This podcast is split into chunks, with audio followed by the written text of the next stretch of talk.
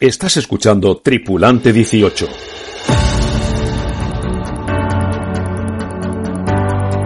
Emular la hazaña conseguida hace más de 100 años por el explorador irlandés Ernest Shackleton en el Polo Sur, que salvó la vida en una barcaza junto a cinco hombres tras naufragar con el Endurance, ha sido la inspiración del aventurero español Antonio de la Rosa, que el próximo día 20 de noviembre arrancará su desafío más extremo, y que consistirá en cruzar a remo el estrecho de Drake y a partir de ahí remar los más de mil kilómetros que separan la Patagonia al sur de Chile hasta la Antártida. Olas de más de 10 metros, vientos de más de 50 nudos y a medida que vaya remando hacia el polo sur, temperaturas de más de 20 grados bajo cero. En la Antártida montará en su artilugio un palo y una vela, dejará los remos y navegará más de 2.000 kilómetros hasta la isla de Georgia del Sur, lugar donde falleció y está enterrado Shackleton. Allí, de la Rosa, caminará con esquís y un trineo otros 50 kilómetros, dando así por finalizada su aventura. Después de haber cruzado el Atlántico a remo, el Pacífico en del surf y haber hecho expediciones en el Polo Norte y Siberia, ahora afronta su reto más radical. Y a pocos días antes de iniciar el desafío, al que ha llamado Antártico, lo tenemos con nosotros.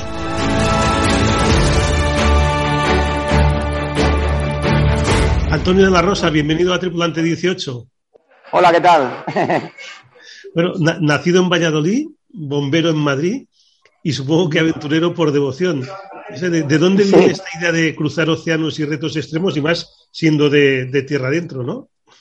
Sí, pues la verdad es que yo creo que ha sido casi por accidente lo de... Realmente soy nacido en Valladolid, pero bueno, me, he cultivado como amante del agua en el río Pisuerga, ¿no? Eh, que desde los 12 años hacía piragüismo pero en verdad eh, la devoción por, por, la náutica y por la navegación a remo, ¿no? Que es lo mío. Yo de, de vera, yo hace siete años cuando crucé por primera vez el Océano Atlántico a remo y en solitario, no tenía ni idea de navegar. O sea, para mí fue una experiencia nueva. Pensé que eso era remar y remar y no, no. Eh, cuando estás en, cuando estás en un océano tienes que tener unos conocimientos mínimos de, de navegación que yo no los tenía, pero cuando te gusta algo muchísimo, los aprendes rápidamente y al final pues fui aprendiendo a error y ensayo y, bueno, y, conseguí cruzar ese Atlántico y después he cruzado el Pacífico y he navegado también con una embarcación de paz del sur en la costa oeste de Groenlandia, pero realmente eh, mi doble pasión es, la misma, eh, navegar que, estar en la montaña, ¿no? He hecho, he hecho expediciones invernales, he cruzado Alaska en invierno, o sea que no, si, si tuviera que elegir, no sé, yo creo la parte de, de esa de nacido en Valladolid me atrae el frío y la montaña, pero el Pisuerga me lleva, me lleva a los océanos, ¿no? Sí, en esta ocasión, bueno, la, expedición es muy extrema, porque si no tengo mal los cálculos, son mil kilómetros desde la Patagonia a la Antártida. Los otros siguientes dos mil son de, la Antártida hasta Georgia del, Georgia del, Sur, ¿no? Un archipiélago, que, hay al sureste de Sudamérica, y 50 kilómetros en, en esquí trineo. ¿Cómo, ¿Cómo, se te ocurre un, un reto de este tipo? Bueno, la verdad es que al final es una acumulación de experiencias y de vivencias a lo largo de la vida que me han llevado a, plantearme esto, ¿no? Quería hacer una travesía remo que nadie hasta el momento hubiera hecho, eh, porque tanto el Atlántico como el Pacífico, cuando yo lo he hecho, ya, había personas que lo habían hecho, y siempre he querido ir al Polo Sur, con lo cual he unido un poco esas dos, esas dos ilusiones y lo único que, finalmente el planteamiento inicial era salir desde el sur de la Patagonia y llegar por mis propios medios hasta el Polo Sur. Al final es un planteamiento imposible porque tienes que cruzar una serie de banquisas flotantes que te pueden llevar meses a pie y, al final desestimé esa posibilidad, pero he mantenido la travesía remo desde el sur de la Patagonia hasta la Antártida y, después intentando hacer algo que complementara esa, esa travesía remo, que ya de por sí sola es algo muy potente, pero, pero bueno, quería, quería intentar igualar mi, idea inicial de ir al Polo Sur y bueno, me, finalmente me planteé eh, hacer esta expedición de, emular a una persona eh, que, que, bueno, que para la vida de mucha gente se ha, ha marcado, ¿no? Porque, porque la expedición de Shackleton como expedición eh, de, rescate y salvamento es la número uno, ¿no? Consiguieron salvar, salvarse todos los, toda la tripulación después de 16 meses atrapados en los hielos, aunque fue un fracaso como resultado de expedición porque sus objetivos eh, no consiguieron ninguno, pero consiguieron volver, eh, volver a casa con vida, que, que, eso es obligatorio, ¿no? En un aventurero. Bueno, estas travesías que quieres hacer, ya en una embarcación normal, pues ya tienen su, su peligro, pero bueno, en una embarcación de 7 metros de, de eslora, un metro y medio de manga, ah, no sé, con una cabina pues mínima, ¿no? No sé, supongo que, que, que el riesgo también es muy alto, incluso ya de, de, sí, claro. para tu vida, claro. Y lógicamente el riesgo es grande. Eh, voy en una, una, embarcación muy pequeña, pero muy bien construida. Está construida por Sinercia Racing Group en Cartagena. Eh, está fabricada en carbono, con, con por infusión, con, epox, con, lo, con, los mejores materiales. Está bien pensada, bien planteada, está reforzada. Este último año nos hemos dedicado a reforzar algunas partes que hacían falta precisamente para esta expedición y creo que que ahora mismo pues eh, no le falla nada, ¿no? Eh, la embarcación no se va a hundir, tiene muchos compartimentos estancos, es autodrizante eh, y, y, bueno, tengo confianza tan plena en la embarcación que sé que ahí no va a haber problema. El problema puede ser mío, ¿no? Que, que tenga, tenga algún problema, pero igualmente cuidarme igual que me he cuidado las otras 400 o 500 días que he hecho expediciones. Eh, tener cuidado, hacer bien cada cosa y, y ya está, ¿no? Además, en esta ocasión, a, a, diferencia de otras que he ido realmente en solitario, en esta ocasión viene una, una, un embarco de apoyo. Me, me, era obligatorio por el Comité por el Español. No se puede ir por debajo del paralelo 60 sin, sin un tipo de seguro que te cubra un rescate real. Esos seguros valen un millón de euros. Es imposible, con lo cual el, el seguro que cubre ese millón de euros es una propia embarcación, una embarcación homologada, oficial, que, de las que de las que llevan a clientes a la Antártida y es lo que llevaré de apoyo. Y bueno, la parte positiva de este apoyo es que además va a ir un equipo de filmación que va a grabarlo todo para, para vamos a hacer documentales para las principales plataformas de televisión. Sí, mm, supongo que, que, tienes previsto pues encontrarte con condiciones muy, extremas, ¿no? Uh, se habla de temperaturas de 20 bajo cero, de olas de, de 10 metros, porque bueno, es una zona, pues, el Cabo de Hornos y, y toda esta zona, pues, el cambio entre los dos océanos, el Pacífico y el, y el Atlántico, pues se montan sí. ahí pues unos maratones importantes y tormentas. No sé cómo, cómo, cómo mmm, se afronta. Bueno, el planteamiento, claro, tengo claro el planteamiento más o menos, eh, los que seguimos eh, los vientos, las corrientes, llevo dos años viendo cómo, cómo, cómo pasa la movida ahí abajo, ¿no? Que es muy gorda y a veces es gordísima, ¿no? Normalmente es gorda y, a veces es gordísima. Normalmente la frecuencia son entre dos días y medio de, y tres días de vientos del norte y de vientos del oeste, eso es lo predominante. Esos vientos, pues bueno, eh, por suerte me ayudarán a ir hacia, hacia la Antártida y más o menos a los tres días hay un cambio total, se mete un anticiclón potente, eh, hay un temporal de la leche con vientos de 60, 70 nudos, eh, vientos además que son del sur, con lo cual ya son vientos fríos porque vienen de la Antártida y esos vientos lo que van a hacer es eh, desplazar mi embarcación eh, pues hacia, hacia atrás, ¿no? Yo voy a estar intentando dos días y medio remar el máximo número de horas, avanzar lo máximo posible, porque sé que cada tres días, como mucho, voy a tener que estar de 12 a 24 horas metido en la cabina, eh, aguantando batidas del mar y buenos golpes y, y, con el ancla de capa puesta para, para no retroceder demasiado. Y esa, ese es el juego, ¿no? Tres días de avance, un día de retroceso. Tres días de avance, un día de, de retroceso hasta, hasta que llega a la Antártida. Ese es, ese es la, el planteamiento que tengo y que espero que funcione. Y luego la, la parte de vela, ¿no? Que, mm. vientos portantes, me imagino, de, de, popa o de través que, que, que te ayuden. Sí, no, de, vientos de, de través. La, sí, la verdad es que, que ese mismo viento que va eh, del norte o del, o del oeste eh, es el que me va a llevar dirección este eh, oeste-este, que es la dirección que hay entre Isla Elefante y, y Georgias del Sur. Eh, de través, va a ser viento de través. Portantes no creo, porque ya tendría. Yo voy a hacer una navegación eh, del, del, desde el suroeste hacia el noreste, con lo cual, eh, pues esos vientos me van a ir de través, pero es una embarcación, curiosamente, eh, incluso el propio constructor y el propio ingeniero naval que diseñó la embarcación no se pueden llegar a creer lo bien que navega a vela esta embarcación.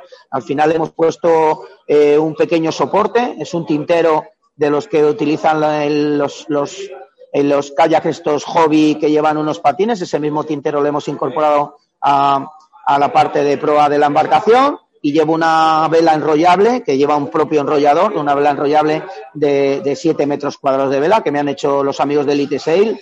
Eh, me han hecho además dos, dos tipos de vela. Eh, ellos ya sabemos que son número uno en construcción de velas. Una vela muy resistente, eh, que me va a aguantar seguro y luego un mástil de carbono. O sea que al final es como una vela de windsurf, un mástil de cuatro metros y medio de, de, longitud con un enrollador rápido para que si de repente a mí me entra un temporal, pues yo pueda recoger la vela en 10 segundos o, o abrir vela, abrir dos metros de vela, tres metros de vela y voy a poder decidir yo según los vientos.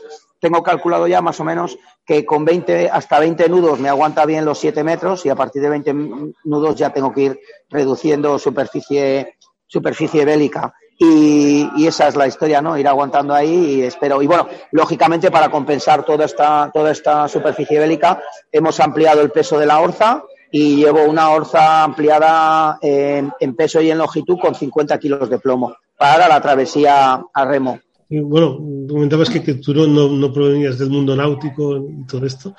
No sé cómo, cómo, cómo has aprendido.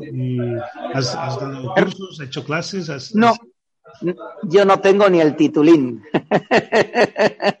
y he cruzado dos océanos. Eh, bueno, me he preocupado de, formarme yo mismo. Hoy día eh, tengo muchos amigos que navegan. Yo todavía soy una persona, he navegado en el Carmen, que me invitaron hace un mes y pico en la regata de Cartagena a Torrevieja. Eh, me invitaron, no había navegado nunca en una embarcación, Carlos eh, José Coello me invitó con su tripulación con el barco El Carmen, ¿no? En un, barco muy conocido en el mundo de la náutica. Y yo todavía, como no tengo ni idea, decía, bueno, tú coges, además me dicen, coges la cuerda roja o la cuerda verde, porque yo vengo de la montaña y todavía con cabos y cuerdas me puedo, me puedo equivocar, con lo cual, bueno, pues eh, lo que sé es que como al final voy solo, porque yo sería un gran problema ir en una embarcación en equipo, porque allí la, la eh, los, nombres son todos técnicos, todo el mundo tiene claro y todo el mundo tiene una formación brutal que yo no tengo. Para mí sería muy difícil. Necesitaría aprender mucho, pero como voy solo, no me voy a equivocar con nadie. Sí, y luego tienes la parte de la travesía, pues en, esquiando y en trineo, ¿no? ¿Llevas todo dentro del barco y vas sacando en función de lo que necesitas o como? Eso es, sí, las, el mástil con la vela lo llevo montado ya en el lateral del barco, llevo, porque llevo varios remos de repuesto, va, tanto, tanto a babor como a estribor van puestos los, los, remos y los, y los mástiles de navegación. Eh, llevo toda la comida liofilizada, eh, llevo todo el material que necesito, o sea que, que bueno, ahí, ahí, lo, ahí lo llevo todo. Es un barco que lleva muchísimos eh, espacios, muchos tambuchos. Llevo dentro los esquís, llevo un pequeño trineo, llevo toda la ropa de montaña, las botas, etcétera, etcétera. Va todo dentro de la embarcación. Ahí soy completamente autónomo. Sí, creo que bueno, mm, tanto la equipación como, como, la alimentación también son muy importantes. Creo que, no sé, vas con, el Hansen también de mar, tiene prendas de, montaña, ¿no?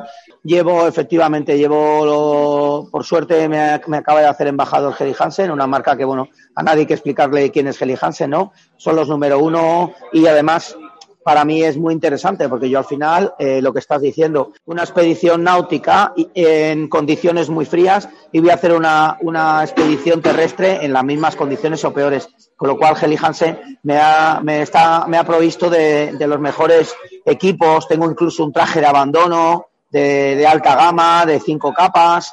Eh, bueno, tengo la, la chaqueta para, para, tierra, la chaqueta Arctic. Eh, que lleva tres capas, eh, que la utilizan en las expediciones polares de, invernales en los países nórdicos los investigadores. Entonces, bueno, lógicamente esta expedición sin mucha de esa ropa sería inviable, ¿no? Plantearse. Y luego a nivel de alimentación llevo prácticamente toda la comida liofilizada eh, y envasada al vacío. Y luego eh, en estas expediciones siempre te, te, apetece comer cosas crudas, ¿no? Cosas que tengan un buen aporte y, y, me encantan además los pistachos, o sea que, además de, de, ser también embajador de pistachos americanos, de, de, American Pistacho, es que de siempre me han encantado y siempre he utilizado los pistachos en mis expediciones. Tienen muchísimo, muchísima proteína, además es proteína completa de origen vegetal, eh, tienen los nueve, eh, nueve aminoácidos esenciales eh, en armonía y bueno, la verdad es que es un producto que, que además está crudo, ¿no? Que, ¿no? que no tiene problemas de conservación, que no hay que cocinar, que es cogerlo y listo y, y tiene un montón de fibra. Entonces, bueno, pues la verdad es que creo que, que con esta alimentación eh, por la alimentación no va a ser, ¿no? sí, y bueno, y luego está la gestión del sueño, que es muy importante también, ¿no? Para el cansancio y también por, porque necesitamos dormir. Creo que no llevas piloto automático, es decir, que... Llevo, llevo, en esta ocasión, en esta, sí, en esta ocasión llevo piloto automático, es la primera expedición. Llevo un piloto automático de, de Sinrat, eh, Sinrat me ha provisto de, de toda la, de toda la, la electrónica de la embarcación, llevo, llevo plotter de, la serie Go y llevo un piloto automático que además tiene un consumo muy, muy pequeño y ya lo he estado probando en una travesía que hice desde Sevilla hasta Tenerife y consume un amperio y media hora porque claro, mi gran problema es el consumo energético, ¿no? Yo llevo 250 vatios de, de placas solares eh, que cargan dos baterías de 90 amperios y tengo que preocuparme mucho por la energía, pero en esta ocasión llevo ese piloto automático, llevo una desalinizadora, llevo una serie de equipos que tienen muy, muy poquito consumo, con lo cual eh, la navegación en ese aspecto pues está mucho más asegurada gracias a este, a este piloto automático, ¿no?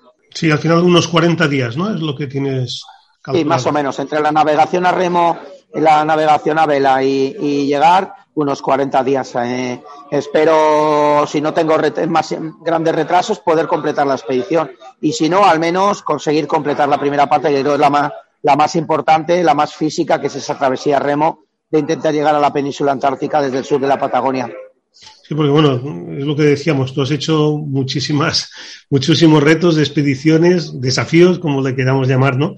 Yo a todo el mundo que entre en, tu web antoniolarosa.net, que ahí verá todas las, expediciones que has hecho. Hemos hecho un poco, es que tengo mucha gas.